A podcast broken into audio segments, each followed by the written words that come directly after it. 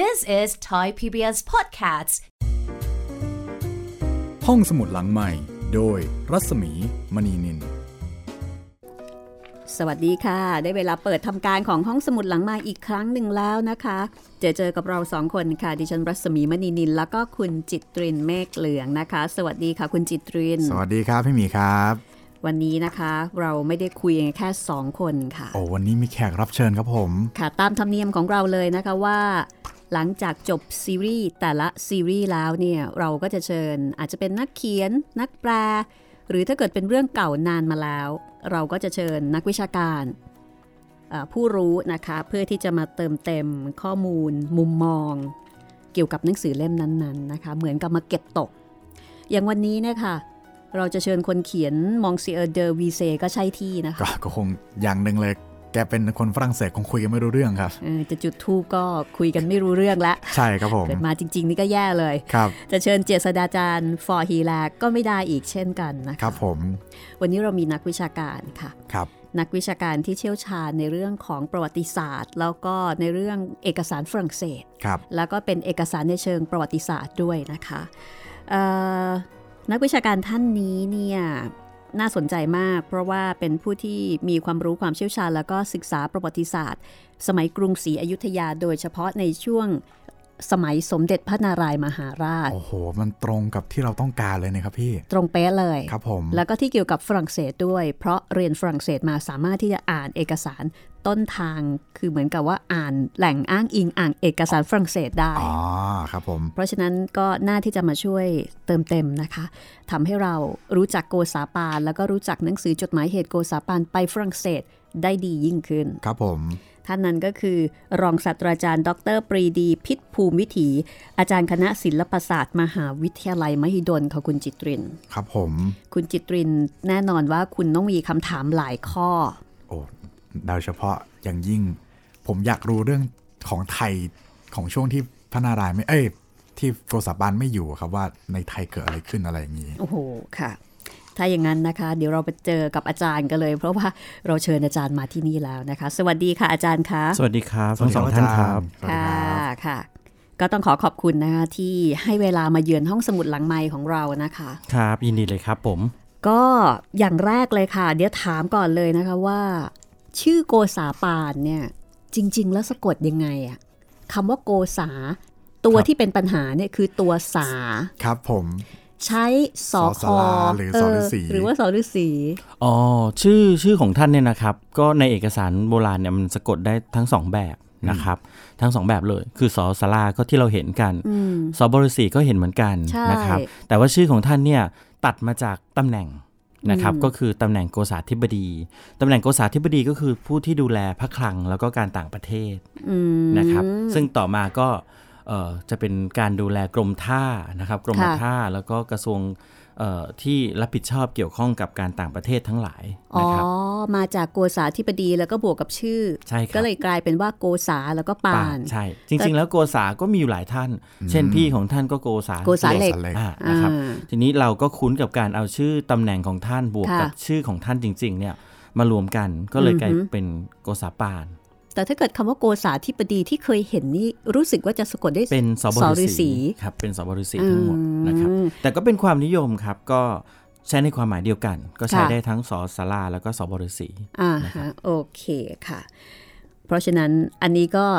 หายสงสัยนะคุณจิตริน หายสงสัยแล้วครับ ผมเขียนผิดเขียนถูกอยู่นานเลยครับ พอเขียนแล้วก็จะเอ๊ะตกลง เอออะร สอนไหนกัน วะ แน่ หรือจริ นะ งแล้วสอเสือกันแน่ เออ ไม่น่าใช่ ทีนี้มาถึงเรื่องหนังสือจดหมายเหตุโกษาปานไปฝรั่งเศสเนี่ยนะคะ ซึ่งคุณผู้ฟังที่เป็นแฟนรายการห้องสมุดหลังใหม่เนี่ยก็เหมือนกับได้ติดตาม เหมือนกับได้ร่วมทริป ไปกับโกษาปานไปฝรั่งเศส เหมือนกับได้ไปเที่ยวฝรั่งเศสเมื่อ 300 กว่าปีที่แล้ว โดยมีคุณมองซิเออร์เดอวีเซเนี่ยเป็นไกด์นำทางเราไป อยากให้อาจารย์แนะนำสักนิดหนึ่งนะคะ ว่าคุณมองซิเออร์คุณเดอวีเซเนี่ยตกลงว่าเขาเป็นใคร แล้วทำไมเขาถึงได้มาเขียนละเอียดถึงละเอียดสักขนาดนี้นะคะ เหมือนกับได้ร่วมทริปไปด้วย เหมือนกับได้พาเราไปเที่ยว แล้วก็ได้ข้อมูลอะไรๆที่ เอ่อทำให้เราเหมือนกับได้ย้อนอดีต ไปในช่วงเวลานั้นสมัยนั้น เขาเป็นใครคะเดอวีเซ่เนี่ยค่ะ คือเขาเป็นเป็นเป็นคนที่ต้องมีคุณูปการกับเราอยู่มากนะครับ เพราะว่าอย่างน้อยบันทึกที่เดอวีเซ่เขียนเนี่ย ซึ่งต่อมาเอ่อศาสตราจารย์ฟอร์ฮีแลแปลใช่ไหมครับ ค่ะ ก็ก็มีมีประโยชน์มาก เพราะว่าได้ข้อมูลที่เกี่ยวข้องกับโกษาปานในทุกๆเรื่องเลย ที่เป็นเรื่องที่ไม่ใช่เป็นเรื่องทางการ เดวิเซ่เป็นนักเขียนนะครับเป็นนักเขียนเลยแหละเป็นไรเตอร์คนหนึ่งเลยแหละนะครับเขามีผลงานอื่นๆอีก ก็ก็เป็นพวกจดหมายเหตุการเดินทางท่องเที่ยวก็มี ค่ะ นะครับ สิ่งสำคัญของเดวิเซ่ก็คือเขาเนี่ยเก็บข้อมูลเอ่อ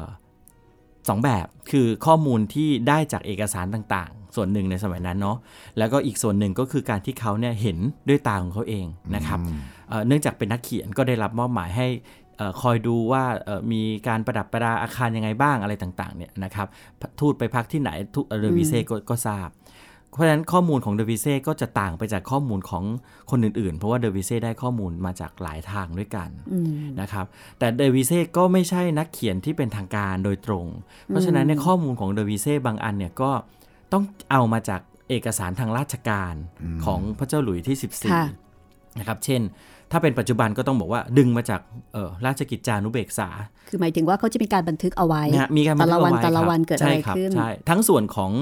พระเจ้าหลุยเอง ซึ่งเป็นพระราชานุกิจของพระเจ้าหลุยว่าวันนี้ทำอะไรบ้าง รับแขกใครบ้าง และไอตัวเอ่อพระราชกิจของพระเจ้าหลุยตรงนี้เนี่ยก็เป็นเป็นเอกสารทางการซึ่งมันเผยแพร่น้อยนะครับเดวิเซ่ก็ดึงข้อมูลจากตรงเนี้ยเข้ามาผสมกับสิ่งที่เดวิเซ่เห็น นะครับ ค่ะ เช่นวันนี้โกษาปันไปพิพิธภัณฑ์ลูฟอ่าโกษาปันทราบเอ่อเดวิเซ่ทราบก็ไปดูที่พิพิธภัณฑ์ลูฟ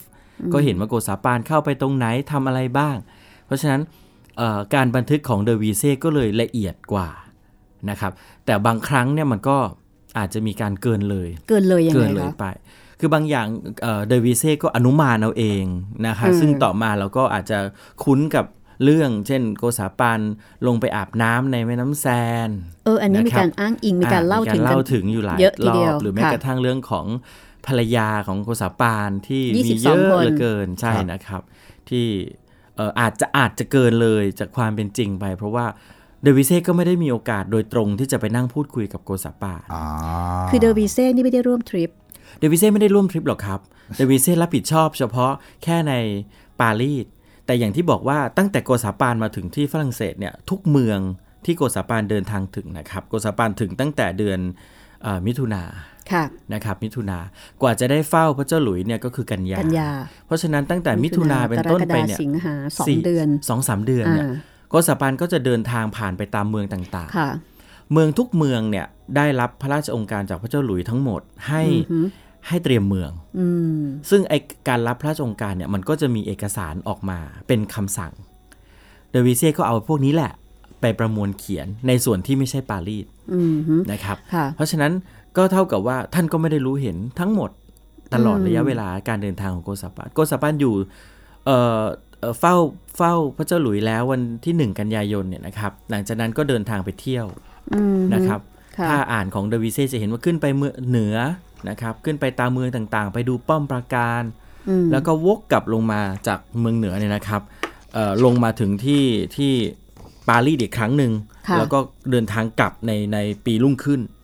นะครับ ปีรุ่งขึ้นก็คือกลับเดือนกุมภาพันธ์ ถ้านับปัจจุบันก็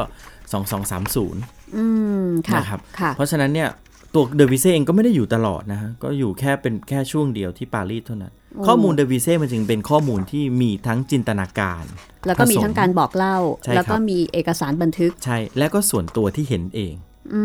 ม ค่ะ แต่ก็ดูเหมือนว่าเขาเป็นคนที่ทำงานไวมากเลยทีเดียวนะคะ เพราะว่าโกซาปานฟีเวอร์มันเป็นกระแสในปารีส โอ้โห ค่ะ ยิ่งยิ่งเดวิเซ่เขียนได้ไวเท่าไหร่ ตีพิมพ์ได้ไวเท่าไหร่เดวิเซ่เขียนเนี่ยนะครับ แล้วก็พิมพ์ลงในนิตยสารนะครับ ชื่อแมคคิวการลอง อืม แมคคิวการลองก็เป็นหนังสือประเภทเอ่อพระราชกิจนะพระเจ้าอยู่หัวทำอะไรบ้างนะแล้วก็พิมพ์ขายในประเทศฝรั่งเศสเพราะฉะนั้นคนทุกคนเนี่ยก็อยากจะรู้ เพราะมันไม่มีหนังสือพิมพ์แบบเอ่อหนังสือพิมพ์ชาวบ้าน ครับ นะครับ ยิ่งเสนอข่าวไวก็ยิ่งขายดี ในเมื่อโกษาปาน โอ้โห ฟีเวอร์อยู่ตอนนั้นก็ต้องรีบเขียนออกมา ถ้างั้นต้องถามต่อเลยนะคะว่าทำไมโกษาปาน ถึง เป็น fever ใช่ถึงซึ่งเป็นราชทูต จากกรุงศรีอยุธยา ซึ่งเป็นประเทศตะวันออก แล้วก็ในทัศนะของฝรั่งเนี่ย อืม โดยเฉพาะฝรั่งเศสซึ่งเป็นมหาอำนาจตอนนั้นเนี่ยก็จะถือตัวถือตนใช่ไหมว่าตัวเองนี่ยิ่งใหญ่ แต่กรุงศรีอยุธยาดูเหมือนกับเป็นเมืองเล็กๆ ดูเป็นเมืองที่ดูดูห่างไกลความเจริญอะไรทำนองนั้นทำไมราชทูตของเมืองนี้ถึงได้รับความ ถึงสได้รับ นใจ ความ เออ ความ มากถึง ต้อน ข รับ นาดอย่างยิ่ง นั้น ใหญ่ใช่ไหม แล้วก็ ครับ ไม่มีท่าทีของการดูถูกดูแคลนอะไรทำนองนั้น อื ด้ ม วย เราต้องก็ต้องเข้าใจว่าเออในในความคิดของฝรั่งเศสเนี่ยนะครับ โลกมัน ค่ะ แบ่งเป็นสองซีกจริง ๆนะครับ อืม ซีกหนึ่งเนี่ยพระเจ้าหลุยส์เป็นยิ่งเป็นพระมหากษัตริย์ผู้ยิ่งใหญ่ อื มาก ม นั่นคือซีกตะวันตกนะครับ ค่ะ ซีกตะวันออกเนี่ยมีพระมหากษัตริย์ที่ยิ่งใหญ่อยู่ 3 พระองค์ คือพระเจ้าจักรพรรดิของจีน หมายถึงในเวลานั้น ในเวลานั้น อ่า ที่เป็นที่รู้จักกันนะครับหนึ่งก็คือจีนสองก็คือโมกุล โมกุลคือ โมกุลก็ อินเดีย คือ ทางเหนือของ โมกุล อินเดีย เนาะฮะโมกุลก็คือแถบอิหร่านเปอร์เซีย อ๋อค่ะอืม นะครับสามก็คือพระเจ้ากรุงสยาม อ๋อ ทำไมทำไมทั้ง 3 พระองค์นี้ถึงยิ่งใหญ่ก็เพราะว่าการค้าในโลกเนี่ยสมัยนั้นเนี่ยนะครับศตวรรษที่ 17เนี่ยมันเป็นเครือข่ายการค้าที่เชื่อมโยงระหว่างตะวันออกกับตะวันตก เพราะฉะนั้นตัวยุโรปเองเนี่ยรับสินค้าจากทางอิหร่านเปอร์เซียส่วนหนึ่ง รับสินค้าจากจีนญี่ปุ่นส่วนหนึ่ง แล้วก็รับสินค้าจากบ้านเราส่วนหนึ่ง อืม ชื่อของอยุธยาหรือว่าสยามเนี่ยมันจึงเป็นชื่อที่ติดปากแล้วก็คุ้น อ๋อ หู แต่กลับไม่มีชื่อจักรพรรดิญี่ปุ่น ไม่มีฮะไม่มี อืมอันนี้น่าแปลกนะว่า ในตอนนั้น ไม่มี ญี่ปุ่นนี่น่าจะดูป๊อปปูล่ากว่าเรา แต่เราคิดอย่างนั้นนะฮะแต่เมื่อก่อนเนี้ยไม่ใช่ เพราะสินค้าทั้งหลายทั้งปวงที่เป็นสินค้าของป่าเนี่ยเราแยกกันสินค้าง่าย ๆ ก็คือถ้าจีนเราก็มีพวกเครื่องกระเบื้อง อ่า ผ้าไหมนะครับ ค่ะ เอ่อถ้าเป็นอิหร่านก็จะเป็นพวกเครื่องประดับนะฮะ อื นะ ม แล้วก็เช่นกระเบื้องโมเสสอะไรต่างๆ ที่เราเคยเห็นสีสี อืมอืมค่ะ แต่พอเป็นของป่าเนี่ยมันต้องเป็นอยุธยา อ๋ออะไรบ้างคะของป่าพวกงาน ช้าง อแรดงาช้าสงมุนไพร หนังกวางใช่สมุนไพรเครื่องเทศทั้งหลายเนี่ย อืม มันคืออยุธยา โดยสรุปก็คือว่าชื่อของสมเด็จพระนารายณ์มหาราชจึงเป็นที่รู้จักอยู่แล้วเพราะฉะนั้นการที่เอ่อทูตของอยุธยาเดินทางไปเฝ้าพระเจ้าหลุยส์ที่ 14เนี่ยมันจึงเป็นเหตุการณ์ที่แปลก เมื่อเป็นเหตุการณ์ที่แปลกเอ่อทำไมถึงแปลกก็ต้องบอกว่าเอ่ออาหรับเองเนี่ยก็เคยไปเฝ้าเอ่อเปอร์เซียเนี่ยนะครับเคยไปเฝ้าพระเจ้าหลุยส์อยู่แล้ว ค่ะ นะครับเพราะมันไม่ไกลกันนะครับ จีนนี่ไม่ไปอยู่แล้ว เพราะจีนเขาเป็นพระเจ้าจักรพรรดิ ครับ จีนนี่ทุกคนต้องไปหาเขา อ่ะทุกคนต้องเข้าไปหาจีน ไม่ใช่ว่าจีนไปหาเขา อ่าฮะ เพราะฉะนั้นจีนก็ไม่มีใครไม่มีใครว่าอะไร อ่าฮะ แต่ในขณะเดียวกันสยามเนี่ยซึ่งไม่ใช่ครั้งแรกที่เราไปนะครับเอ่อโกษาปานไปเนี่ยใน ครั้ง รั ที่ ชกาลสมเด็จพสามระใช่ไห นาม ราย คะ ณ์โกษาปานไปเป็นครั้งที่สาม อ่า แต่ว่าก่อนรัชกาลสมเด็จพระนารายณ์เนี่ยเราก็มีทูตไปแล้ว ค่ะ นะครับตั้งแต่สมัยพระเอกาทศรส ซึ่งเราไปถึงเฮกที่เนเธอร์แลนด์ เอากรุงเฮก อือฮึ ฮะเราไปถึงที่เฮกเลย เราได้ไปเฝ้าแบบแป๊บเดียว แต่ก็ถือว่าเราก็ประสบความสำเร็จเพียงแต่ว่ามันไม่ได้มีเอ่อการบันทึกอะไรไว้มากมายทีนี้พอโกษาปานไปเฝ้า ก็กลายเป็นอีเวนต์สำคัญ อืม กระแสฟีเวอร์เนี่ยมันสูงมากสูงจริง ๆ เพราะว่ามันมีคนที่ตามโกษาปานเนี่ยเยอะมาก ที่ว่าเป็นฟีเวอร์นี่เป็นฟีเวอร์ ถ้าเกิดว่าตัดในเรื่องของสมเด็จพระนารายณ์ออกไปใช่ไหมอะไรเป็นสาเหตุสำคัญที่ทำให้คนแบบฟีเวอร์ ผม บุคลิกภาพ ผม หรือ ว่ามีอยู่หลายอย่างนะครับ คือความเป็นฟีเวอร์เนี่ยมันคือความประทับใจแหละอะไม่ใช่ความข้างใครเนาะแต่เป็นความประทับใจ เช่น รูปร่างหน้าตาก็แปลก ท่านหล่อไหมอาจารย์คิดว่าถ้า ภาพ เป็นคน ที่ หน้า เรา ตา มี ดี อ ไหม ยู่ของท่านเนี่ยนะครับ ก็เป็นชายไทยแท้ละฮะ ชายไทยแท้ ผิว ชายไทย ค แท้ ล้ำ เพราะว่า ๆ ผิวค้ำโครงหน้า หน้าหน้า โครงหน้า เข้มๆหน่อย เหลี่ยมๆหน่อย อ่ามี มีกรามสัน อ่าฮะ ขึ้นมาเห็น อ่าฮะ ชัดเจนอะไรอย่างเงี้ยนะครับ นี่คือไทยแท้ อืม ตาตาค่อนข้างลึกโตอ่ะนี่ตาม เหมือน หน้าตาของ เหมือนภาพ ท่ ลายเส้น เหมือนภาพลายเส้นใช่ เออ ครับ แล้วก็เราเราก็ได้ภาพนี่แหละจากประเทศฝรั่งเศสที่เป็นพอร์เทรตภาพเหมือนของท่าน ก็ดูว่านี่คือคนไทย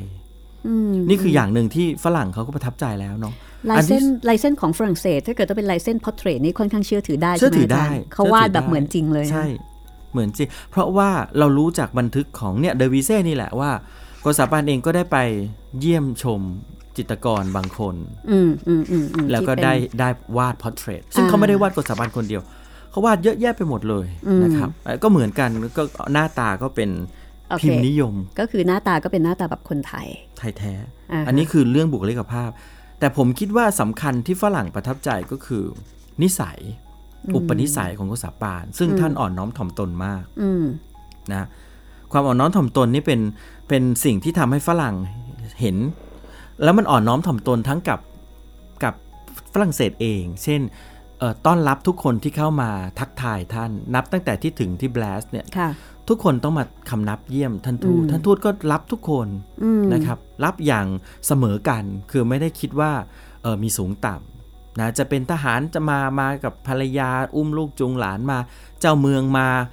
แขกไปใครมาที่อยากจะมาเห็นหน้าน่ะ คือเหมือนกับว่า ไอ้ เป็นคน อ ไน คน ซ์ แปลกอะ เป็นคนมนุษยสัมพันธ์ดี ใช่ครับ มีอัธยาศัยน่ารัก ใช่ อืม แล้วก็ความอ่อนน้อมถ่อมตนกับไทยเอง เช่นเมื่อเชิญพระราชสารของสมเด็จพระนารายณ์มหาราชไว้ประดิษฐานเนี่ยนะครับ อืม บ้านเราเนี่ยปฏิบัติกับพระราชสารต่างกับฝรั่งปฏิบัติ ใน อั นี้ นนี้ เดอวีเซ คงบอก นี่ก็เขียนเป็นประเด็นหลักเอาไว้เลย ใช่ ว่าฝรั่งนี่งง ฝรั่งงงมาก คือพระราชสารสำหรับประเทศไทยเนี่ยพระราชสารคือพระมหากษัตริย์ อืม นะครับสำหรับต่างประเทศเนี่ยราชทูตคือผู้แทนพระเจ้าแผ่นดินพ ค่ะ ระราชสารคือเพียงแค่สิ่งที่เชิญมา คือให้ความสำคัญกลับกัน ใช่เพราะฉะนั้นโกษปานจะไม่ยอมอยู่เหนือพระราชสาร เช่นถ้าตึกสองชั้นจะ ค่ะ อยู่ชั้นล่างเสมอ พระราชสารต้องขึ้นไปไว้ข้างบน อืม บนดบต้องถอดขึ้นไปข้างบน ค่ะ แต่ฝรั่งก็คิดว่าอยู่ข้างบนมันสบายกว่าใช่ไหมห้องหับมันหรูกว่า อืม วิวสวยกว่า อันนี้คือสิ่งที่ฝรั่งเองก็ก็งงกับธรรมเนียมของไทย แต่ท่านก็ยังยึดธรรมเนียมแบบนี้ หรือเช้าท่านต้องกราบพระราชสารทุกครั้ง อืม เพราะว่าก็พระเจ้าแผ่นดินอยู่ที่นั่น คืออันนี้ก็เป็นสิ่งที่ฝรั่งรู้สึกรู้สึ เขา ก ก็ อึ้ง เขาก็ประทับ ทึ่ง ใจ อ่า แต่เพื่อเมื่อได้รับคำอธิบาย ค่ะ เขาก็เข้าใจว่านี่ก็คือบุคลิกภาพของ ถ้าเป็นสมัยโน้นคงเรียกว่าผู้ดี อืม เป็นผู้ดีแท้ๆ เป็นชายไทยที่เป็นผู้ดีแท้ๆ อืม ค่ะ เพราะฉะนั้นเอ่อด้วยความด้วยความด้วยด้วยภาพรวมแบบนี้เนี่ยก็ทำให้โกษปานได้รับการเอ่อชื่นชม อืม แล้วก็ติดตามนะ บุคลิกภาพที่ดูเข้ากันได้กับผู้คนมีอัธยาศัย ครับ แล้วก็ไม่ถือตัวถือตน ครับ เหมือนกับว่าทางฝรั่งเศสเขาจะรู้มีความรู้สึกว่าคนที่เป็นทูตเนี่ยคือใหญ่มากอะ่ะ ใช่ เพราะว่าความคิดของเขาทูตคือพระเจ้าแผ่นดิน อืมแต่ปรากฏว่าทูตคนนี้เนี่ย เขาเขาไม่ได้คิดว่าเขาคือคน โอภาปราศัยกับทุกคน คนธรรมดา น่ารัก ที่เชิญพระราชสาร ซึ่งเป็นพระเจ้าแผ่นดินไป อืมเพ มั ราะ น ฉะนั้นก็คือเข้าถึงได้ ใช่ครับ อ่าแล้วก็ในเรื่องของเออความสามารถในเชิงนักการทูต การเจรจา เป็นที่ประจักษ์มาก อย่างในเนี้ยโหเดอร์วีเซนี่จะชื่นชมมากว่า ครับ สำนวนภาษาหรือว่าชั้นเชิงปฏิพานไหวพริบเนี่ยมีอยู่แบบจัดเต็มเลยทีเดียว ใช่ครับ ถ้าเราดูในเดอร์บีเซ่เป็นหลักก็จะเห็นอยู่แล้วว่า มีมีคำพรรณนาถึงคำพูดของโกษาปานเอาไว้เยอะมากว่า อ่า อ่อนนุ่มนวลอ่อน แต่มีความ หน เด็ดขาด แต่เด็ดขาดมาก แล้วก็มีความเหมือนกับว่าเอ่อดูถูกไม่ได้อะ ใช่ แต่ก็ เป็นนัก อ่อ การ อม ทูต ถ่อมน แท้ๆ อืม นะครับ อืม เขาเป็นนักการทูตตั้งแต่ไปก่อนเดินทางไป ในขณะ ค่ะ ที่เดินทาง ซึ่งเรียนภาษาฝรั่งเศสก็สปาน่าจะเป็นคนแรก ๆที่ที่เรียนรู้ภาษาฝรั่งเศสนะครับเพราะว่าในบันทึกของท่านเองเนี่ยตัวที่เป็นลายมือของท่านเนี่ยนะครับ ก็มีภาษาฝรั่งเศสเจืออยู่ในนั้นเยอะมาก อืม แล้วก็ที่ฝรั่งเศสประทับใจมากที่สุดเอ่อก็คือการไม่ได้อยู่ในบันทึกเดอวิเซ่แต่อยู่ในบันทึกของท่านเอง เพราะว่ามันมีธรรมเนียมหนึ่งเวลาที่อ่าไปถึงเมืองใดเมืองหนึ่งปุ๊บเนี่ยเขาจะต้องใส่ให้โค้ดกัน อ่า อ๋อ ที่ ใช่ไหม อ่า ห้โค้ ในเนี้ยเดอกัร์วีเซพูดถึงเอาไว้ว่า อ่า ขอทุกเมืองเลย เขาทุกเมือง ขอ ทุก ให้ เมือง ช่วย ต้อง คิด มาโค้ โค้ ด ด ทุกเมืองต้องมีโค้ดเพื่อที่จะให้รู้ว่าเออถ้ามาถามประโยคนี้แล้วก็เราจะตอบอะไร แล้วเป็นคนฝ่ายเดียวกันหรือเปล่า ครับ อ๋อ โกสปานให้โค้ด อ่า ที่เป็นภาษาฝรั่งเศสก็คือ ขอให้พระเจ้ากรุงฝรั่งเศสทรงพระเจริญนะซึ่งทำให้ฝรั่งเศสเนี่ยประทับใจ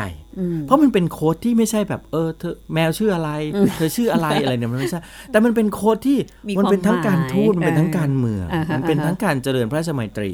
ค่ะ อันนี้ทำให้ทำให้ฝรั่งเศสเองเขาค่อนข้างเออต้องเขียนนะต้องบันทึก เพราะมันต่างไป ค่ะ จากไอ้ทูตที่เคยมาเฝ้า พระเจ้าหลุยใครใคร ๆ ก็อยากมาเฝ้าพระเจ้าหลุยทั้งนั้นในสมัย อ่าฮะ นั้นเพราะพระเจ้า ค่ะ หลุยท่านใหญ่ที่สุดในยุโรปแล้ว ค่ะ แต่ว่าโกซาปานเข้าเฝ้าแบบที่ทำให้พระเจ้าหลุยท่านประทับใจได้ ก็ถือว่า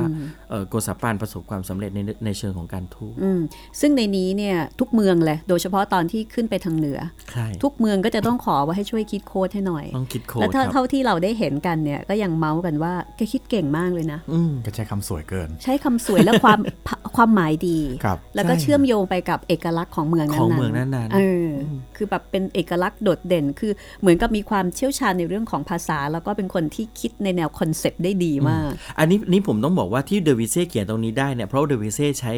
ข้อมูลของแต่ละเมือง อืมส่งตรงให้เขาเลย ใช่ครับ แกต้อง จะ เส้นใหญ่ แต่ละ พอสมควร เมืองเนี่ย เลยนะ เขาจะ พี่ พิมพ์ออกมาเป็นเป็นเล่มนะ บางทีสองสามแผ่นเท่านั้นเองอะแต่เป็นเป็นคำสั่งจากพระเจ้าหลุยส์และสิ่งที่เมืองนั้นต้องปฏิบัติ แสดงว่าระบบในยุคนั้นนี่ใช้ได้เลยนะ ขาก็มากเช่นบางเมืองเนี่ยต้องบอกว่าจะให้ทูตไปพักที่ไหนนะครับโรงแรมที่พักเป็นอย่างไร แล้วต้องประดับยังไง ต้องแขวนธงธงช้าง ต้องแขวนธงช้างด้วยนะครับ ต้องติดไฟให้มันสว่างยังไง เช้าต้องมีดนตรีมาบรรเลงข้างล่าง โอ้โห เพื่อให้โกษาปานอยู่ชั้นสองนะเปิดหน้าต่างมาแล้วก็ได้เห็นดนตรีอะไรอย่างนี้เป็นต้น เพราะฉะนั้นจากองค์ประกอบต่างๆเนี่ยทำให้โกษาปานนี่กลายเป็นที่สนใจ ใครๆก็อยากจะมาชม ใช่ครับ นึกภาพได้เลยว่าสมัยนั้นเวลาที่โกษาปานไปที่ไหนเนี่ย ผู้คน คน จะต้อ วิ่ ง ง แบบว่าอยากมาดู ฉากที่ใหญ่ที่สุดที่เราเห็นแล้วฝรั่งเศสเขียนภาพเอาไว้ก็คือ ตอนถวายพระราชอ่ะตอนเชิญพระราชสารไปที่พระราชวัง แวร์ซาย ร์ซาย อืม เพราะว่าเมื่อมนดบพระราชสารและกระบวนทูตเนี่ยผ่านหน้าพระราชวัง ปัจจุบันนี้ก็คือตรงที่เป็นรูปพระเจ้าหลุยส์ขี่ม้านั่นนะก็จะมีคนจำนวนมาก วิ่งกันเข้ามาดู โอ้โห วิ่งกันเป็นเป็นมหกรรมนะเป็นมหรสพ เพราะฉะนั้นที่เราบอกว่าประกวดสาปานฟีเวอร์เนี่ยมันเป็นการมันฟีเวอร์จริง ๆ แล้วมันก็ไปปรากฏอยู่ในเอ่อสิ่งที่เราไม่คิดฝัน เช่น การทอผ้าลูกไม้เป็นรูปคนใส่ล้อมพอก อืมหมายถึงยุคนั้นเนี่ย ใน นะคะ ยุคนั้น ว้าว ซึ่งเอาผ้ามาทอหรือบางทีก็เป็นผ้าทอที่เอามาบุเป็นบุเก้าอี้ พนักพิง ก็เป็นรูปของบุคคลที่ใส่ชุดขาวสวมหลอมพ่อกมันไม่ใช่คนฝั่งยุโรปอยู่แล้ว วัฒนธรรมสวมหลอมพ่อกเนี่ยมันก็คือปรากฏเมื่อเมื่อโกษาปานโผล่เข้าไป อืม เพราะฉะนั้นเราก็จะเห็นว่าเขาเขาชื่นชมจริง ๆ เขาเขาคิดว่ามันไม่ใช่เป็นแค่คนประหลาด อืมฮึอืมเพราะว่าเท่าที่อ่านจากของเดวีเซเนี่ย ไม่ได้ออกแนวที่ว่าเป็นคนแปลกคนประหลาด แต่ว่าประทับใจ ประทับใจ เออ ไม่เขาไม่ได้คิดว่าโอ้ยนี่เป็นตัวประหลาดที่ต้องมาดู แต่อันนี้คืออยากจะมาดู เพราะว่าโอ้มันคือการเล่าลือกันว่า คนคนนี้มีลักษณะพิเศษ คนคนนี้มีนิสัยดีอ่อนน้อมถ่อมตนอ่ะแล้วก็เอ่อ nice welcome คนเขาหมด เพราะฉะนั้นกับการที่โกซาปานเนี่ยสามารถที่จะสร้างกระแสความสนใจในแง่บวกได้ถึงขนาดนี้ มันเป็นผลดีอย่างไรคะ กับกรุงศรีอยุธยาหลังจากนี้ คือข้อเอ่อข้อข้อที่ไม่ดีก็มีเหมือนกันเนื่องเอิ่มแต่มันเป็นข้อที่ไม่ดีทางประวัติศาสตร์นั่นก็คือว่า ครับ มันสิ้นรัชกาลพอดี อ๋อเออ คือต้องบอกว่ามันเป็นเรื่องของโชคชะตา โชค จริง มั ๆ น เลย เป็น นะ ชะตาที่ เออ ลิขิต จังหวะ เอาไว้ มันไม่ดี แต่ อ่ะ แต่มันก็ยังมีข้อดีที่ตกทอดมาอีก เพราะว่า เอาข้อดีก่อนดีไหมจรย์ เอาข้อดี ะ ข้อข้อดีเนี่ยมันมากเหลือเกิน ข้อดีคือธรรมเนียมทางการทูตของเราเนี่ยนะครับ ได้รับการยกย่องว่าเหมือนกับมีมีมาตรฐาน เช่นเมื่อโกษาปานเดินทางออกมาจากฝรั่งเศสแล้วนะครับ พอมาถึงที่กูดโฮปก็ ที่แอฟริกาใต้ ที่แอฟริกาใต้ อืม เนี่ย ครับ ก็เขียนจดหมายขอบคุณ มันก็เลยเกิดการธรรมเนียมในการเขียนขอบคุณโฮสต์ อ๋อเหรอ อืมนะ เพราะว่าในเนี้ยก็มีบอก ใช่ บอกว่า เขียนขอบ เขียน คุณ จดหมายประมาณหลายฉบับเหมื ห อน ลา กั ย นนะ ฉบับมากเลย อ่ แล้วก็ไม่ได้เขียนถึงแค่เอ่อบุคคลสำคัญหรอก เขียนถึงเอ่อคนที่คอยดูแลโกซาปา อืมถือว่าก็เป็นคนน่ารักเนาะ ใช่ครับ และที่พอมาถึงที่ประเทศไทยนะครับ ด้วยความสัมพันธ์อันเนี้ยมันทำให้มันทำให้เกิดการบัวไม่ช้ำน้ำไม่ขุ่นขึ้นในช่วงปลายรัชกาลแม้ว่ามันจะมีการปฏิวัติเกิดขึ้น คือพอมันมีการปฏิวัติเนี่ยมันเป็นระบบการเมืองของอยุทธยาไปละ อืม นะครับในแง่หนึ่งคุณอุปการที่ฝรั่งเศสเขาให้มันเนี่ยมันได้รับการต่อยอดเยอะมาก เพราะว่าก่อนหน้าที่โกษาปานจะไปฝรั่งเศสเนี่ยนะครับตอนที่เดอโชมองเข้ามาเนี่ยสมเด็จพระนารายณ์ได้ทรงขอชาวฝรั่งเศสบางคนเอาไว้เพื่อทำงาน เช่นฟอร์แบงซึ่งให้เป็นเจ้าเมืองบางกอก โอ้ นะครับหรือว่าเดอลามาซึ่งเป็นวิศวกรก็ให้สร้างป้อมปราการทั้งหมด ค่ะ สองคนเนี้ยเป็นอย่างน้อยเนี่ยได้อยู่อยุธยาต่อ เพื่อที่จะทำเมืองอยุธยา พอโกษาปานกลับมาเนี่ยข้อเมืองต่างๆ เหล่าเนี้ยมันก็แล้วแล้วมีมีความคืบหน้า อ่า ไป ฮะค่ะ บางกอกก็สร้างป้อมปราการขึ้นลบบุรีก็สร้างป้อมสร้างเมืองขึ้นมา เพราะฉะนั้นคุณอุปการพวกเนี้ยมันทำให้เมืองเอ่ออยุธยาสยามเนี่ยเจริญขึ้นมามากกว่าเมืองอื่น ๆ ที่เป็นเมืองรอบเมืองรอบๆเรา ก็คือได้รับการสนับสนุนเกี่ยวกับ ใช่ครับ เทคนิคศิลปะวิทยา ใช่ การต่างๆ จาก ตัวอย่าง ฝรั่ ที่ ศส เห็นชัดที่สุดก็คือหอดูดาว โอ้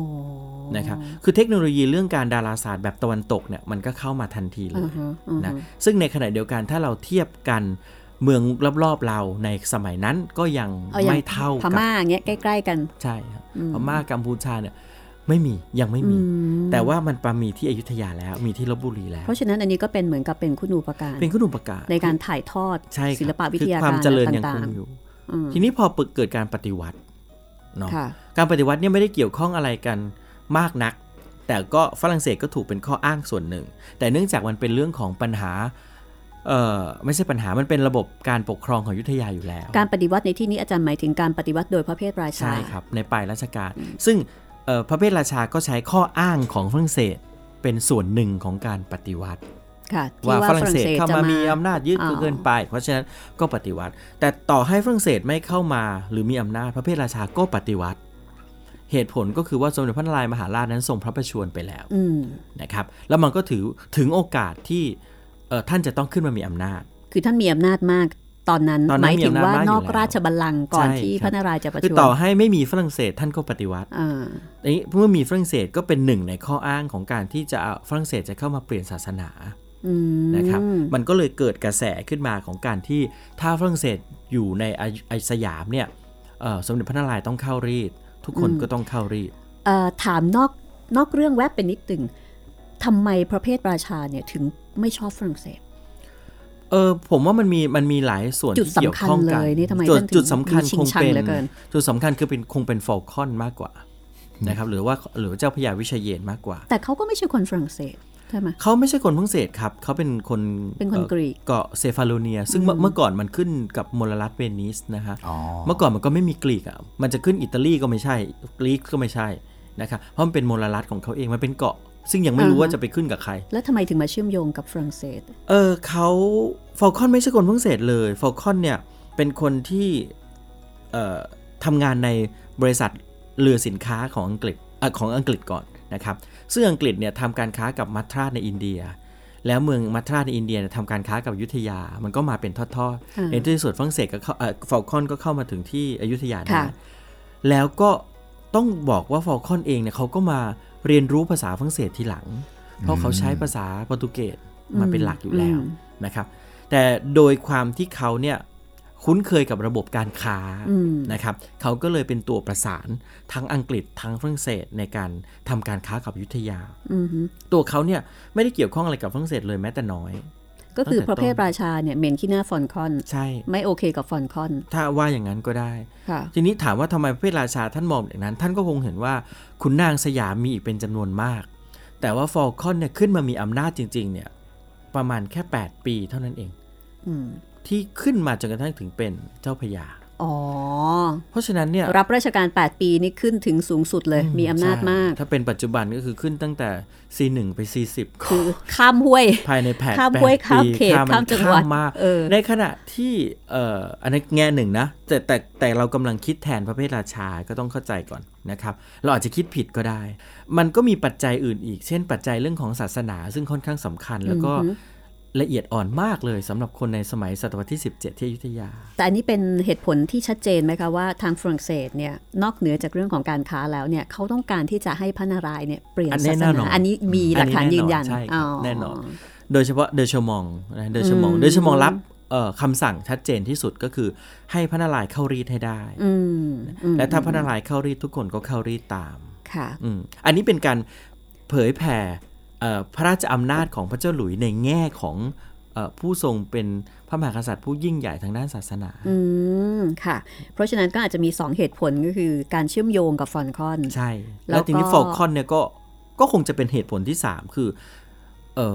พฤติกรรมของฟอลคอนเอง แล้วฟอลคอนมาเกี่ยวอะไรกับฝรั่งเศสที่ไปเชื่อมโยงทำให้ เพราะฟอล พ คอน ทราชา เป็น ไม่ ผู้ ชอบ ที่เอ่อเสนอให้สมเด็จพระนารายณ์มหาราชเนี่ยส่งทูตไปฝรั่งเศส อ๋อ แล้วก็เป็นคนที่ทำให้ต้องบอกว่าในสายตาพระราชาคือทำให้เกิดความยุ่งเหยิงขึ้น อืมเหมือนก็ เช่ เป็น นตัวตั้ง จะ ตัว อ่า ตี ฮะพาฝรั่งเศสกลุ่มนี้เข้ามา หรือแม้กระทั่งในช่วงท้ายที่โกซาปานกลับมาเนี่ยอย่าลืมว่ามันมีกองทหารฝรั่งเศสที่เข้ามาพร้อมกันกับทูตลาลูแบร์ อืมอืมอืม ด้วย ซึ่งพระเพทราชาก็อาจจะคิดว่าการที่ทหารฝรั่งเศสเข้ามาเนี่ยก็เพราะเป็นอำนาจเป็นแนวคิดของฟอลคอน อืม เพราะฉะนั้นก็ก็ทำให้ ภาพของฟอลคอนเป็นภาพที่ต้องกำจัดออกไปในสายตาของพระเพทราชา แล้วก็เลยไปเชื่อมโยงกับฝรั่งเศสด้วย ใช่ ที่มา ครับ พร้อมกับกองกำลัง ใช่ อืมค่ะ ใช่ เพราะฉะนั้นทีนี้พอสิ้นรัชกาลของสมเด็จพระนารายณ์แล้วก็ประจวบเหมาะกับเป็นช่วงเดียว กับที่โกษาบานกลับไป ใช่ครับ ซึ่งถ้าเกิดว่าสมเด็จพระนารายณ์ไม่ทรงพระประชวรแล้วก็ไม่เกิดการปฏิวัติเนี่ยชีวิตของโกษาบานนี้น่าจะรุ่งโรจน์โชติช่วงมากเลยนะเพราะถือว่าทำงานสำเร็จ ครับเพราะว่าต่อจากแม้ว่าแม้ว่าจะสิ้นก็ก็ยังชุ่งโชดช่วงอยู่นะ หรอ เพราะว่าเพราะว่าตอนที่ท่านไปฝรั่งเศสเนี่ยท่านเป็นออกพระนะครับท่านเป็น ค่ะ คุณพระนะออกพระวิสุทธสุนท อ่าร ฮะ พอกลับมาแล้วเนี่ยท่านขึ้นเป็นเอ่อเจ้าพระยา อันนี้คือในสมัยของสมเด็จพระนารายณ์ สมเด็จพระน่าจะเป็นปลายพระนารายณ์หรือแม้กระทั่งจริงๆ คิดว่าเป็นของพระเพทราชา ต้นพระเพทราชา ใช่ครับ แต่ทำไม ที่เป็นเจ้าพระยาศรีธรรมราช แต่ทำไมหลังจากนั้นเนี่ยถึงได้มีการบันทึกเกี่ยวกับเอ่อบั้นปลายชีวิตของโกษาปานเอาไว้แบบ เหมือนจบไม่ค่อยสวย ถ้างั้นเดี๋ยวช่วงหน้านะคะ เดี๋ยวช่วงหน้าคำถามของคุณจิตรินนะคะ เก็บไว้ก่อนนะคะเพราะรู้สึกว่าคำถาม คุณ เย จิ อะ ต เหลือนริเกิ หาน ยไปเลย คุณจิตริน กำลังฟังเพลินๆอยู่ครับ เดี๋ยวขอคำถามพี่ก่อนนะ ครับผม ถ้างั้นเดี๋ยวเราพักแป๊บหนึ่ง ช่วงหน้ากลับมาฟังกันต่อนะคะ กับข้อมูลทางประวัติศาสตร์ที่น่าสนใจ จากรองศาสตราจารย์ดรปรีดี พิษภูมิวิถีจากคณะศิลปศาสตร์มหาวิทยาลัยมหิดลค่ะ This is Thai PBS Podcasts. ห้องสมุดหลังใหม่ โดยรัศมีมณีนิน มาฟังกันต่อเลยนะคะกำลังสนุกทีเดียวเชียว เหมือนกับเรากำลังตามรอยชีวิตของโกษาปานนะ จากมุมมองข้อมูลของนักวิชาการ รองศาสตราจารย์ดรปรีดี พิษภูมิวิถี จากคณะศิลปศาสตร์มหาวิทยาลัยมหิดลค่ะ อาจารย์คะทีนี้ ถ้าเราตามตามรอยชีวิตของโกษาปานพอกลับมาแล้วเนี่ยชีวิตท่านเป็นยังไงบ้าง เห็นบอกว่าได้รับการเลื่อนยศ ครับ เจริญรุ่งเรืองขึ้น ครับ แล้วก็ช่วงเวลาที่ท่านกลับมาแล้วก็ตอนที่สมเด็จพระราพระนารายณ์เสด็จสวรรคต แล้วก็มีการปฏิวัติเนี่ยมันมันห่างกันแค่ไหนคะ เออสมเด็จเออสมเด็จพระนารายณ์มหาราชเนี่ยสวรรคตวันที่ 11 กรกฎาคมนะครับ2231 โอ้ท่าน นะครับ กลับมาเนี่ยปี 30ป่ะคะ ท่านกลับมาปลายปี โอ้โห 30นะครับกลับมาถึงถึงอยุธยาเนี่ยนะครับประมาณเดือนตุลาคม 2230 ค่ะ นะครับ อันนี้คือภารกิจเมื่อมาถึงนะครับ ทีนี้เมื่อมาถึงตุลาคมเนี่ยนะครับมาพร้อมกับเอ่อทูตฝรั่งเศสสองท่านสำคัญคือ ค่ะ ลาลูแบร์กับเซเบเล่นะครับสองท่านนี้เนี่ยอยู่อยุธยาถึงประมาณสักเอ่อมกราคม 2231 ก็กลับไปพันภารกิจนี้ก็ก็หมดไป อืม คงเหลืออยู่ในอยุธยาเนี่ยคือทหารฝรั่งเศสที่มาด้วย เอ่อช่วงเวลาที่ลาลูแบร์อยู่ในกรุงศรีอยุธยานั้น ยังอยู่ในสมัยของสมเด็จ สม พ เด็จ ระ พนาระานารราย ย ณ์ ณ์ ใช่ครับ ยังเป็นสมัยสมเด็จพระนารายณ์ ค่ะ นะครับยังได้เฝ้าสมเด็จพระนารายณ์ยังเป็นเหตุการณ์ปกติ อืม นะครับพอลาลูแบร์กลับไปในเดือนมกราคม 2231 ถ้านับเป็นปัจจุบันนะครับ ก็เหลือเฉพาะทหารฝรั่งเศสซึ่งอยู่ที่บางกอก แล้วก็เหลือเฉพาะพวกบาทหลวงที่กำลัง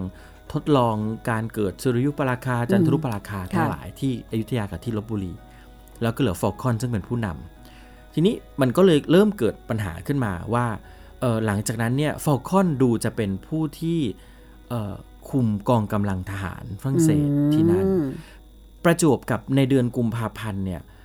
2231 สมเด็จพระนารายณ์มหาราชเริ่มพระประชวรไม่เสด็จออกตั้งแต่เดือนกุมภา โอ้โห นะครับ ค่ะ กุมภาเป็นต้นไป ก็มีข่าวลือขึ้นมาว่าเอ่อสมเด็จพระนารายณ์มหาราชสวรรคตนะครับ แล้วก็ฝรั่งเศสเนี่ยจะเข้ามายึดอยุธยา อืม เพราะฉะนั้นแผนการของพระเพทราชาเนี่ยท่านก็เริ่มที่จะปรากฏเป็นรูปร่างขึ้นมานะครับ เช่นเรียกคนขึ้นมาที่อยุธลบบุรีนะครับ ซึ่งตอนนั้นเนี่ยพระนารายณ์ยังประทับอยู่ที่ลบบุรีเลย จนสวรรคต ก็พยายามจะให้ทหารฝรั่งเศสจากบางกอกเนี่ยขึ้นมาถึงที่ลบบุรีให้ได้ แต่อันนี้เรามองแล้วเราก็จะรู้ว่ามันคือแผนของพระเพทราชาแล้วก็ อืม ถ้าขึ้นมาลบบุรีก็จับให้หมดฆ่าให้หมดบ้างั้นเถิด ทหารฝรั่งเศสที่มาเนี่ยไม่ได้พอมือพระเพทราชาหรอก เพราะว่าเดินทางมาจากฝรั่งเศสเนี่ยหกร้อยกว่าคนนะ ครับ ถึงที่บางกอกเนี่ยเหลืออยู่สัก 400 กว่ากว่า อ๋อ ที่เหลือนี่ ตาย อ๋อ ระหว่างทางเหรอครั ระ บ หว่างทางเนี่ยตาย เพราะว่ามันไกลมากนะครับ มาทางเรือ มาทางเรือครับ โอ้มีตายเยอะถึง อา ข จ นา จะ ดนั้นเลย ป่วย เหรอ ตาย ได้ มั่ง ออกจากฝรั่งเศสเนี่ยกุมภามาถึงที่ เอออยุธยาประมาณเดือนตุลาเนี่ยก็หลายเดือนอยู่ 6 เดือนโดยประมาณก็ ไม่ได้มี ตาย โควิดใช่ไหมช่วงนี้ ไม่มี มีแต่ อาฮิวามี มีแต่ อะไร ฮะคงจะ เป็นโรคอะไรคือพอตายก็ อ่าฮะ ต้องโยนทิ้งแม่น้ำนะครับ โอ้โหค่ะ ว่าไม่งั้นเดี๋ยวตายกันทั้งเรือ เพราะฉะนั้นก็เหลือประมาณสักอ่ะ 400 กว่า 500 กว่าเนี่ย อืม ไม่พอมือพระเพทราชาหรอก เอาเข้าจริง ๆ แล้วเนี่ย ในขณะที่ท่านเป็นถึงผู้ที่เจ้าเป็นเจ้ากรม เจ้ากโฆร ษ ม บาล ช้างใช่ไหม นะ เจ้ากรมช้างสมัยนั้นนี่ถือว่า โอ้โหก็ ใหญ่ กลาโหมในปัจจุบัน อืม นะ พ ครับ บทบ เป็นยิ่งใหญ่เหลือเกิน อืม พบทบพบสสได้หมดเลยนะฮะ อืม แล้วทีนี้อำนาจท่านเอ่อสูงมากท่านก็เห็นมองคาดการณ์แล้วว่าเอ่อถ้าเป็นอย่างนี้เนี่ยอำนาจของฝรั่งเศสก็จะมากเกิน แต่มันคาดการณ์ต่อไปได้อีกว่าฝรั่งเศสไม่ได้มาล็อตเดียว อืม เพราะว่าหลังจากนั้นเนี่ยมีมีข่าวออกมาอีกว่าฝรั่งเศสให้จัดเรือนำทหารมาสมทบอีก มาสมทบเพื่อ มาสมทบเพื่ออะไร เพื่อที่จะแนวคิดของเขาก็คือเพื่อที่จะมาอยู่ตามเมืองต่างๆของสยาม เพราะว่าเมื่อ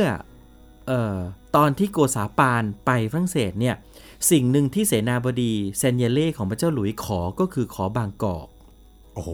ขอนี่คือขอเอาไปทำอะไร ขอยังไง ขอเป็นของ เมืองฝรั่ง ขึ้น เศสไป เห เล รอ ย ขอเลยเหรอคะ ขอกันง่ายๆนี่แหละว่าขอฝรั่งเศสขอบางกอก เมื ได้ไหม องโอ้ว้าว อืมเพราะว่าอะไรหนึ่งอยากจะตั้งโรงสินค้า อ่า สองอยากจะทำเมืองให้มีทหารอยู่ อืม ขอให้เป็นเมืองของฝรั่งเศส โอ้โหค่ะ เออ และทางเราตอนนั้นตอบไปว่ายังไงอะคะ ถ้าเราเป็นโกษาปานมีคนมาขอบางกอกเราจะตอบว่าอะไร โอ้แต่มันก็ตอบลำบาก เพราะไม่ใช่ของกูสาปานนี้ ละมุนละม่อมเลย ใช่ ต ไหม อบนะโกษาปาน ไม่ โกษาปาน น่าจะตอบ บอกว่าโกษาปานตอบไม่ได้ อ่ เพราะว่าโกษาปานมาฝรั่งเศสเนี่ยไม่ได้ภารกิจเรื่องการขอเมือง อ๋ออเลี่ยงประเด็นไป อืมเพราะจ โก ริงๆ ษา เขาก็ตอบ โก ไม่ ษา ได้ ปา อน ยู่ มา แล้ว เจริญพระราชมัยตรี ค่ะค่ะ แต่จากคำถามนี้เนี่ยทำให้โกสปานก็ต้องฉุกคิดขึ้นมาเหมือนกันว่าฝรั่งเศสอาจจะมีแผนการอื่น อื ๆ เพิ่มขึ้น เพราะเพราะฉะนั้นตอนที่โกสปานจะกลับจากฝรั่งเศสเนี่ย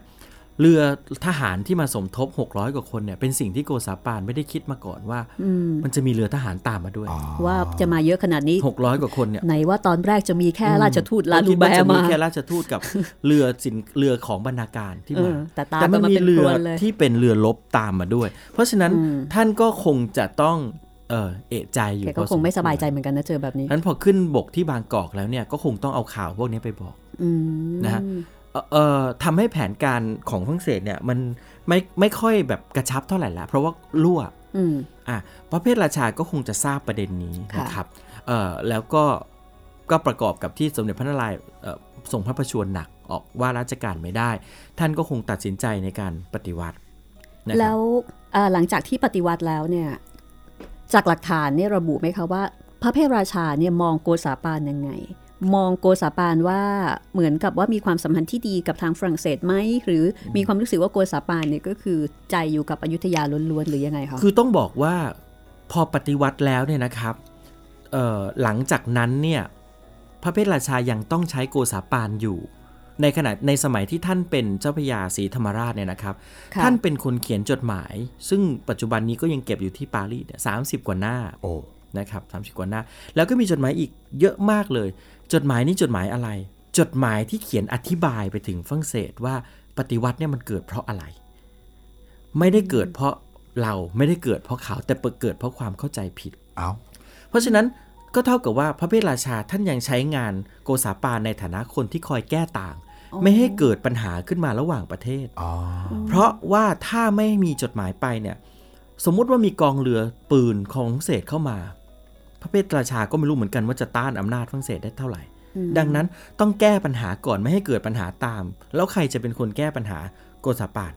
เพราะโกษาปานยังเป็นที่รู้จักดี อ่า ใน ยัง ประ มี เทศ เครดิต ฝรั่งศสยังมีเครดิต จดหมายพวกนี้ก็เป็นจดหมายสำคัญมากๆเพราะ เขียน โกษาปาน เป็น เขียนเป็นภาษาไทย อ๋อแล้วทางดูนก็เอาไปแปลอีกทีหนึ่ง ใช่ครับ ใช่ เพราะฉะนั้นจดตัวจดหมายมันถึงไปตกอยู่ที่โน้น อืม อันนี้เป็นสิ่งที่เราเห็นว่าโกษาปานไม่ใช่ว่ากลับมาจากฝรั่งเศสแล้วหมดภารกิจเลย อืม เออท่านยังคงเป็นผู้ประสานความประสานไมตรี ค่ะ นะครับ ทั้งในสสมัยที่มันด้านดีแล้วก็ด้านไม่ดีที่ แล้ว เกิดขึ้น เอ่อในในในในเรื่องนี้เนี่ยตอนสุดท้ายมีการพูดถึงบ้านปลายของโกษาปาน ครับ ที่บอกว่าถูกพระเพทราชาเนี่ยกริ้ว ครับ ถึงกับตัดปลายจมูก และหลังจากนั้นลูกเมียก็อยู่กันแบบไม่เป็นสุขเลย ครับ และสุดท้ายท่านก็เลือกที่จะฆ่าตัวตาย ครับ คิดว่า ทำไมถึคิดว่า งเป็นแบบนั้น คือมันอาจจะมีหลายประเด็น อันนี้เป็นประเด็นที่ค่อนข้างเอ่อปัญหาทางประวัติศาสตร์อยู่พอสมควร เนื่องจากหลักฐานมันไม่ได้มันไม่ มันไม่ชัดเจนนะครับ ตัวหลักฐานที่พูดถึงตัวเอ่อพระนาเอ่อตัวพระเพทราชาเอ่อตัวพระเพทราชาด้วย แล้วก็ตัวเอ่อโกษาปานนะซึ่งตอนนั้นท่านเป็นเจ้าพระยาศรีธรรมราชเนี่ยนะครับ ก็น้อยน้อย ในพงศาวดารในรัชกาลพระเพทราชาก็ไม่ได้พูดถึงมากเท่าไหร่ นะฮะในรัชกาลพระพิราชาพงศาวดารเนาะก็ไม่ได้กล่าวถึงโกษาปานเท่าไหร่เลยนะค แต่ รับ ก็คือว่าท่านก็ได้เป็นถึงเจ้าพระยา ก็แสดงว่าในสมัยของพระเพทราชาเนี่ยท่านก็ได้รับการอวยยศ ท่านก็ คือ เป็น ยิ่งใหญ่ทีเดี ท่านก็ ยว ใหญ่ขึ้น จากออกพระสมัยพระนารายณ์ ใช่ครับ ไปเป็น เป็นเจ้าพระยา เจ้าพระยา ครับ ก็ เป็น สูง เจ้าพระ สุ ยา ด ศรีธรรมราช อืม ใช่ทีนี้มันเราก็ต้องมาดูว่าในในจดหมายที่มีอยู่เนี่ยที่เราบอกกันว่าว่าด้วยเรื่องตอนอัจฉริยกรรมของท่านเนี่ยนะครับ ก็เป็นจดหมายของบาทหลวงฝรั่งเศสคนหนึ่ง อืม ที่อยู่ในเมืองไทย ค่ะ นะครับแล้วก็บอกว่าเออเนี่ยโกษาปานตายแล้วนะเมื่อปี 2243นะ2243 ใน ค่ะ รัชกาลพระเพทราชา บอกว่าเนี่ยถูกโบยนะครับ อืม แล้วก็ถูกลงอาญาเนืองเนืองๆคำว่าเนืองเนืองๆแปลว่าก็ถูกเอ่อทำร้ายมาตลอดทีนี้ในในช่วงต้นพระเพทราชาเนี่ยมันมีเหตุการณ์อะไรบ้างที่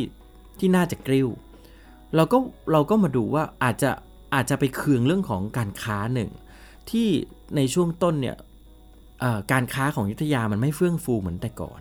อืม การค้าที่มันไม่เฟื่องฟูเนี่ยก็เพราะว่าปัจจัยหลายอย่าง เช่นฝรั่งเศสไม่ได้เข้ามานะครับเรือสินค้าเข้ามาน้อยกว่าปกติ ก็ทำให้พระคลังเนี่ยเก็บเงินได้น้อยกว่าปกตินะอันนี้ก็เป็นอาจจะเป็นสาเหตุหนึ่งที่ทำให้เห็นว่าก็คุณทำยอดไม่ได้ อืม นะก็ต้องถูกลงพระราชอาญา อืม นะครับ หรือการสงครามนะการสงครามในต้นแผ่นดินพระราชาก็มีอยู่เหมือนกันนะครับอาจจะเป็นไปได้ที่เอ่อเอ่อโกษาปานตอนนั้นเนี่ยทำสงครามแล้วไม่ต้องพระราชาฤทัยพระราชาก็ถูกลงพระราชอาญาไป อืม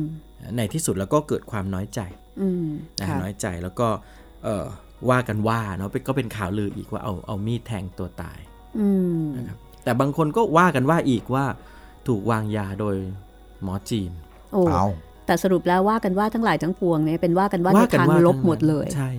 ว่ากันว่าในทางลบทั้งทั้งหมดทั้งสิ้น แต่มันก็ไม่มีหลักฐานใด ๆ ที่จะบอกว่าเกิดอะไรขึ้น อื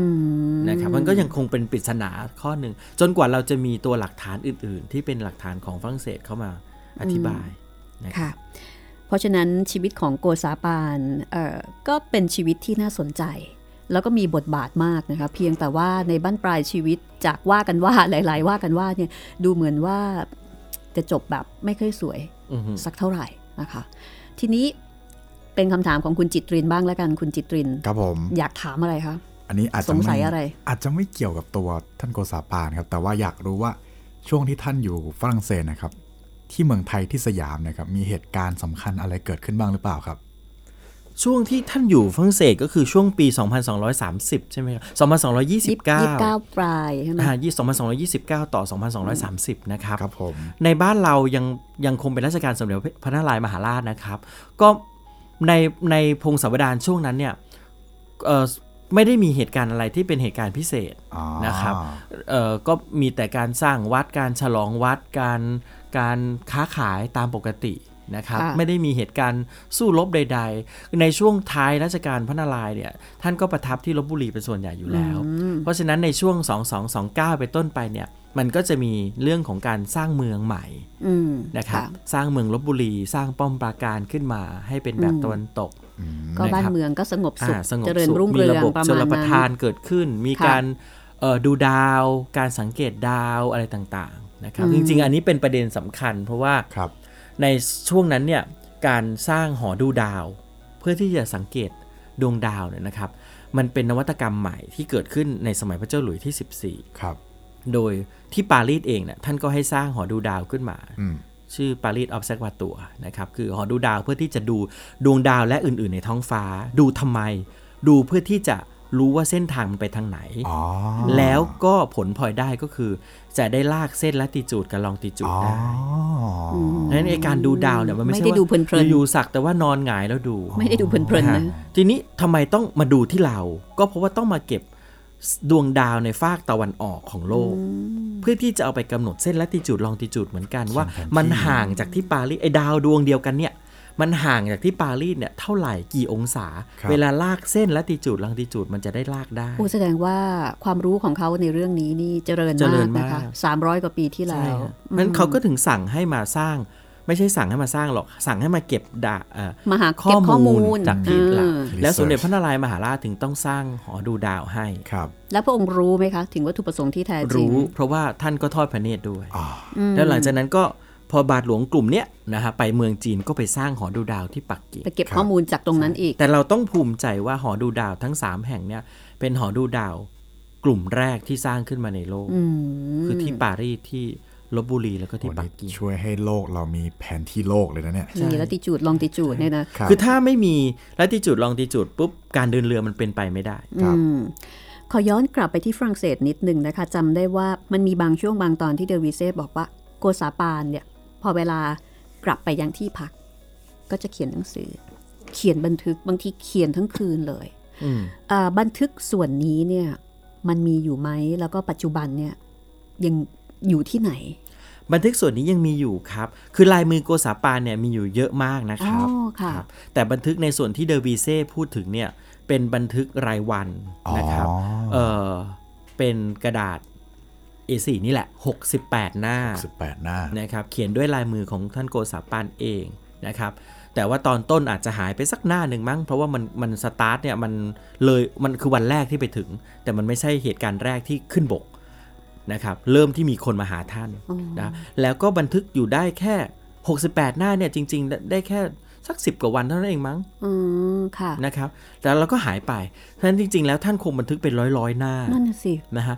ไม่ได้มีข้อมูลเราอยากได้มากคือข้อมูลตอนที่ท่านเฝ้าพระเจ้าหลุย อื โอ้ ม โห ว่าท่านคงจะเขียนเอาไว้อย่างละเอียดนะครับเอ่อถ้าเราดูแค่เดอวีเซ่บอกโอ้โหตัวสาปานกราบแล้วกราบอีกอะไรอย่างเงี้ยนะครับคือ 68 หน้านี้ยังเก็บอยู่ที่ปารีสนะครับห้องสมุดที่ปารีส โอ้โห แล้วประเทศไทยเราเองก็สำเนากลับมาหลายรอบแล้ว เรามีการแปลไทยเป็นไทยให้ มีค ครับ น ผ ไทย ม ได้อ่าน มี ไหม ครั คะ มีครับ แปลตั้งแต่โอ้2528 ก็มีแล้ว ค่ะ จริงๆ แล้วพวกเราก็อ่านออก ค่ะ นะครับ ใช้ชื่อหนังสือว่าอะไรคะ เอ่อบันทึกรายวันของออกพระวิสุทธิสุนทร อ๋อ ตรงๆตัวเลย นะครับ ค่ะ โกสปานไดอารี่ อันนี้สงสัยมากเลยว่า เขาเจอได้ยังไง มันอยู่ที่ไหนมันอยู่กับใครคะโอ้โหต้นฉบับตั้งแต่สมัยก่อนนู่น ใช่ เลย ครับ อยู่ที่ห้องสมุดคณะมิตรสังต่างประเทศ ไม่หมายถึงว่า คนที่ไปเจอเนี่ยไปเจอได้ยังไงครับ แปลกใจว่ามันยังอยู่อะ ไม่มี โอ้ ใคร ยไม่ ทรา น่า บ เชื่ มัน อ เป็น เลย มันเป็นความบังเอิญนะครับหม่อมหลวงมานิชชุมสายเนี่ยได้ไปพบ เอาไปเจอที่นู่น นะครับอยู่ที่ปารีสนะครับซึ่งห้องสมุดที่พบเนี่ยเป็นห้องสมุดของคณะมิสซังคือของพวกบาทหลวง แล้วเขาอธิบายได้ไหมครับว่าเขาไปเอามาจากไหน เขาอธิบายไม่ได้ แต่คิดว่าเป็นกลุ่มบาทหลวง เพราะว่าที่กลุ่มบาทหลวงเนี่ยเป็นคนเก็บไว้ ผมคิดว่าที่ผมเคยคุยกับพี่หมีครับบอกว่าสมเอ่อท่านโกษาปานเนี่ย ค่อนข้างจะสนิทกับบาทหลวงเป็นพิเศษแบบดูแบบเอ๊ะเหมือนพระเหมือนเจ้าอะไรอย่างเงี้ย อืมคือมีบาทหลวงคนหนึ่งที่อยู่กับโกซาปานตลอดเวลาคือวาเช่ เอ่อ อ่า นะฮะวาเช่เป็นล่าม ครับ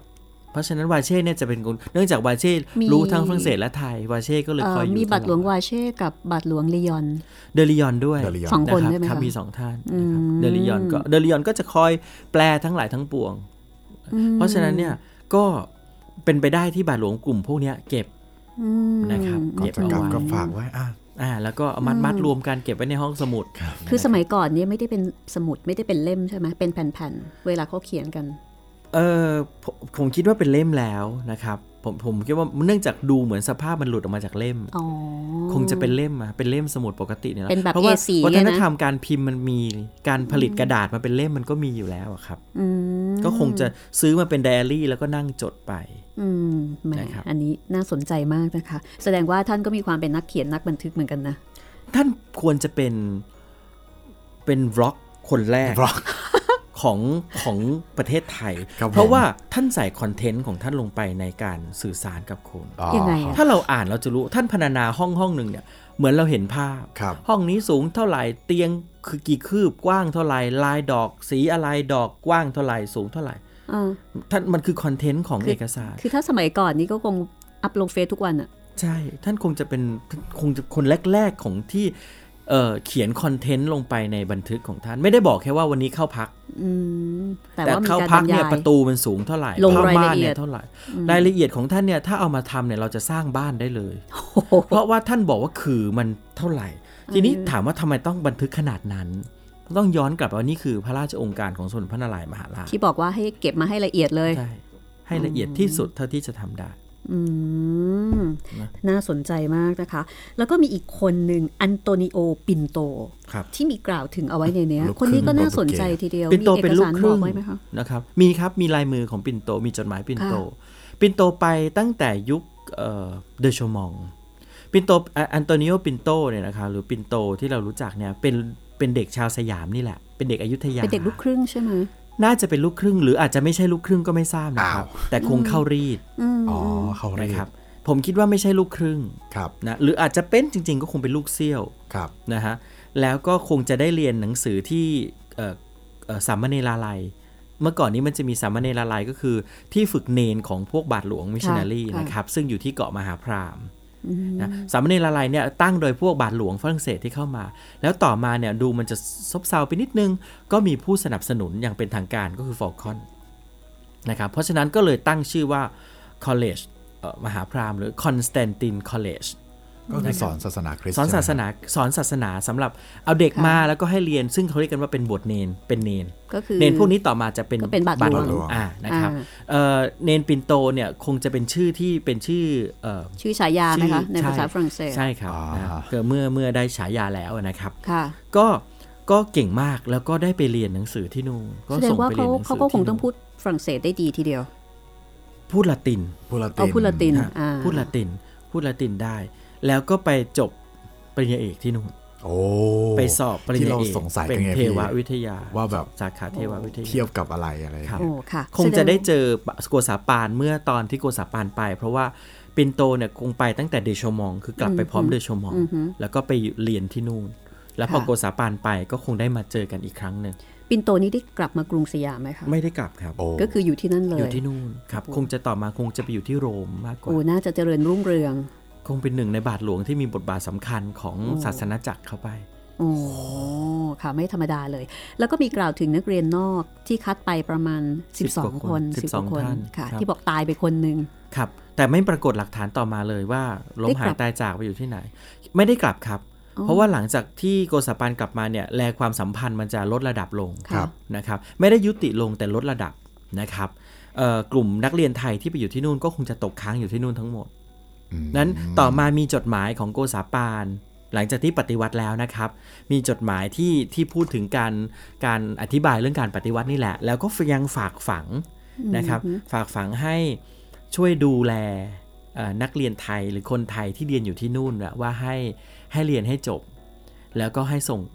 ถ้ามีโอกาสก็ให้เอากลับมาอะไรอย่างเงี้ยครับ แต่ว่าหลังจากนั้นความสัมพันธ์มันน้อยลง การที่มีเรือไปไปมามาเนี่ยมันน้อยกว่าก่อนนะครับ ก็คิดว่าคงไม่ได้กลับมา แล้วก็คงจะค้างอยู่ที่นู่น อืม นะครับ เพราะว่าหลังจากพระเพทราชาแล้วเนี่ย อยุธยาก็อีกไม่กี่ปีก็ก็เสียกรุง ครับ อืม อันนี้ก็ถือได้ว่าเป็นกลุ่มนักเรียนนอก กลุ่มแร เป็น ก นัก นะ ร้อง คะ กลุ่มกลุ่มแรก กลุ่มแรก นะครับ โกษาปานนี่ก็น่าจะเป็นคนไทยคนแรกที่ได้เหยียบพระราชวังแวร์ซายน์ ใช่ แล้วก็เป็นคนไทยคนแรกที่ไปแอฟริกา ตร เอง อ ตรงแหลมกูโทปอ่ะ เออเออ ใช่ไหม ก่อนก่อนหน้านั้นก็ มีก่อนหน้า เอามี นั้น เหรอ ก็ คะ มีฮะก่อนหนานั้นเวลาที่ไปยุโรปก็ต้องไปแวะตรงมาดากัสการ์ ครับ กับกูดโฮปตลอดเพราะว่าต้องไปเอาน้ำจืดกับเสบียงอยู่แล้ว เอาไปแวะตรงนั้ ครับ นอืม ใช่ในยุคพระเอกาทศรสที่ไป อ๋ออันนั้น อ๋อ อาจจะก่อน ใช่ใช่ อันนั้นอาจจะก่อนใช่ไหม 16 1608 ก็ไปใช่ครับ แต่ก็ถือว่าท่านก็มีบทบาทสำคัญที่สุดในเรื่องของการต่างประเทศ แล้วก็ในเรื่องของการเผยแพร่ชื่อเสียงของสยามเนี่ยให้เป็นที่รู้จัก เพราะนับตั้งแต่นั้นเป็นต้นมาเนี่ยสยามจะได้รับการเอ่ยถึงตลอดนะครับในดินแดนของความอุดมสมบูรณ์ ในดินแดนที่มีสิ่งแปลกใหม่ ในดินแดนอะไรต่างๆ ที่ไม่เหมือนกับในยุโรป เพราะฉะนั้นเอ่อสยามในสายตาของฝรั่งเศส ตั้งแต่ยุคของโกซาปานเนี่ยก็ถือได้ว่าโกซาปานนี่มาสร้างภาพจำหรือว่า ที่ดี ความประทับใจที่ดี ดีครับ ที่คนฝรั่งเศสจะมีต่อทางกรุงสยาม ใช่ครับ หรือว่ากรุงศรีอยุธยาในช่วงนั้นนะคะ ไม่ใช่เป็นเมืองป่าเถื่อนโกษาปานทำให้เราหลุดจากคำว่าป่าเถื่อนได้ อืม นะฮะซึ่งก็ถือว่าคุณอุปการในนี้ค่อนข้างดี พอมาถึงศตวรรษที่ 19 อีกละ200 ปีต่อมาเนี่ย ค่ะ ร้อยกว่าปีต่อมาเนี่ยพอแนวคิดของอาณานิคมมันเข้ามา ก็เลยมาหาเราเลย มันก็มาหา แต่มันก็เริ่มมีความเกรงใจ อ่า เพราะก็ต้องไม่ลืมว่าประเทศที่เข้ามาก็คือประเทศที่เคยเป็นมิตรกับเรามาก่อนนะครับเช่นฝรั่งเศสก็ดีอังกฤษก็ดี ดังนั้นมันก็เลยมีช่องเกิดขึ้นว่า เอ๊ะ จะยึดดีไหม เพราะว่า อ๋อ เคยเป็นเพื่อนกันอะไรอย่างเงี้ยหรือแม้กระทั่งตอนที่เซอร์จอห์นบาวริงเข้ามา ในสมัยรัชกันที่4เนี่ยนะครับบาวริงก็ใช้ประโยคเดียวกันกับกับโกซาปานนั่นก็คือ ขอให้รับบาวริงเหมือนกับที่พระนารายณ์รับเดโชมอง อ๋อ เพราะฉะนั้นก็แปลว่าเขาเห็นภาพของ มันมี ควา พื้นอยู่ มันมีฮะ อืม มันก็เลยเกิดความโอ้โหเราก็ยิ่งใหญ่พอสมควรนะ ดังนั้นเนี่ยเราต้องรับเสมอแบบนั้นว่าภาพของยุโรปมีสยามอยู่ อืม นะครับ คืออาจารย์จะบอกว่าตรงนี้เนี่ยถึงแม้ว่าเขาจะเข้ามาเพื่อที่จะล่าอาณานิคม แล้วก็จะมาเอาเราด้วยเนี่ยนะคะ ครับ แต่ขณะเดียวกันก็ไม่ได้เหมือนกับที่เขากระทำต่อประเทศอื่น ใช่ครับ ๆ ในภูมิภาค ใช่ นี้ที่พอไปถึงก็แบบ เข้าไป ยึดเล เข ย มือบเลย เอออ แต่มันอาจจะมีฮะเข้ามาติดต่อกันก่อน มีการคุยกันก่อน หรือทำสนธิสัญญาอ่ะตรงนี้ไม่ได้ไม่ได้ก็ไม่เป็นไร เดี๋ยวค่อยทำใหม่ เอาแค่ตรงนี้ก่อนอะไรอย่างนี้เป็นต้น แต่ไม่ใช่ว่ามาถึงทำสนธิสัญญาแล้วอ่ะปฏิบัติตามนั้นเลยทุกข้ออมันก็เลยต้องถือว่าเออมรดกอันหนึ่งที่โกษาปานเขาทำทิ้งเอาไว้ก็คือการที่ทำให้ยุโรปก็มีความเกรงใจ เกรงใจ พอสมควร อืมแล้วก็อาจจะเรียกได้ว่ามีผลที่ทำให้เราโอเค เราก็เสียเมืองเสียดินแดนไปบางส่วน ครับ แต่ก็ไม่ได้ถึงขั้นเสียบ้าน ทั้งประเทศ เสียเมืองหรือ ใช่ ว่าเสียเอกราชทั้งหมดนะคะ เราต้องไม่ลืมว่าโกษาปานก็มีลูกหลานออกมาอีกหลายคน แล้วหนึ่งในเหลนของท่านก็คือ พระบาทสมเด็จพุทธยอดฟ้าจุฬาโลกมหาราช อ๋อ เพราะฉะนั้นเนี่ยพระราชวงศ์จักรีเนี่ยก็ในตามบันทึกที่รัชกาลที่ 4 ทรงอธิบายเอาไว้เนี่ยก็สืบเชื้อสายมาแต่โกษาปานทั้งสิ้น เราก็ก็ต้องถือว่าเป็นคุณูปการประวัติศาสตร์มันก็ก็ก็ทำให้เห็นภาพนี้อยู่ อืมค่ะ วันนี้ต้องขอบคุณอาจารย์มากเลยทีเดียวนะคะที่มาเติมเต็มข้อมูล แล้วก็ทำให้เราได้รู้จักกับโกษาปานได้ดีแล้วก็ชัดเจนยิ่งขึ้นนะคะ ขอบคุณรองศาสตราจารย์ ดรปรีดี พิษภูมิวิถีค่ะ จากคณะศิลปศาสตร์ มหาวิทยาลัยมหิดล ครั นะ บ วันนี้ ขอบ ใช้ คุณ เว มาก ลา ครับ ทุก ผม นาทีแบบสนุกสนานแล้วก็มีคุณค่ามาก คุณจิตรินมีอะไรเสริมท้ายไหมคะ ก็ถ้าฟังคลิปนี้หรือฟังตอนนี้สดๆ แล้วอยากรู้ว่าเนื้อหาในเล่มเป็นยังไงนะครับ แนะนำให้ฟังย้อนหลังได้ทางเว็บไซต์ www.thaipbspodcast.com หรือว่าฟังทางแอปพลิเคชันไทย PBS Radio หรือฟังทางพอดแคสต์ห้องสมุดหลังไม้ได้เลยนะครับ ค่ะ วันนี้ต้องขอบคุณอาจารย์มาก แล้วก็หวังว่าโอกาสต่อไป ถ้าเรานำเอาเรื่องหรือว่าวรรณกรรมอิงประวัติศาสตร์มาเล่าให้ฟังอีกนี่คงได้เชิญอาจารย์ มาช่วยเติมเต็มข้อมูล ครับ แบบนี้ ยินดี อีกนะ คคะรับผม ขอบคุณมากค่ะ ครับขอบ ขอบคุ คุณมามณาก ก ค ค รั รับ บ สวัสดี สวัสดี ค่ะ ครับ สวัสดีครับ แล้วก็ห้องสูตรหลังใหม่วันนี้ ขออนุญาตปิดทำการเลยนะคะ ครับ เราสอง ผม คนลาไปก่อน สวัสดีค่ะ สวัสดีครับ This is Thai PBS Podcasts. ห้องสมุดหลังใหม่ โดยรัศมีมณีนินทร์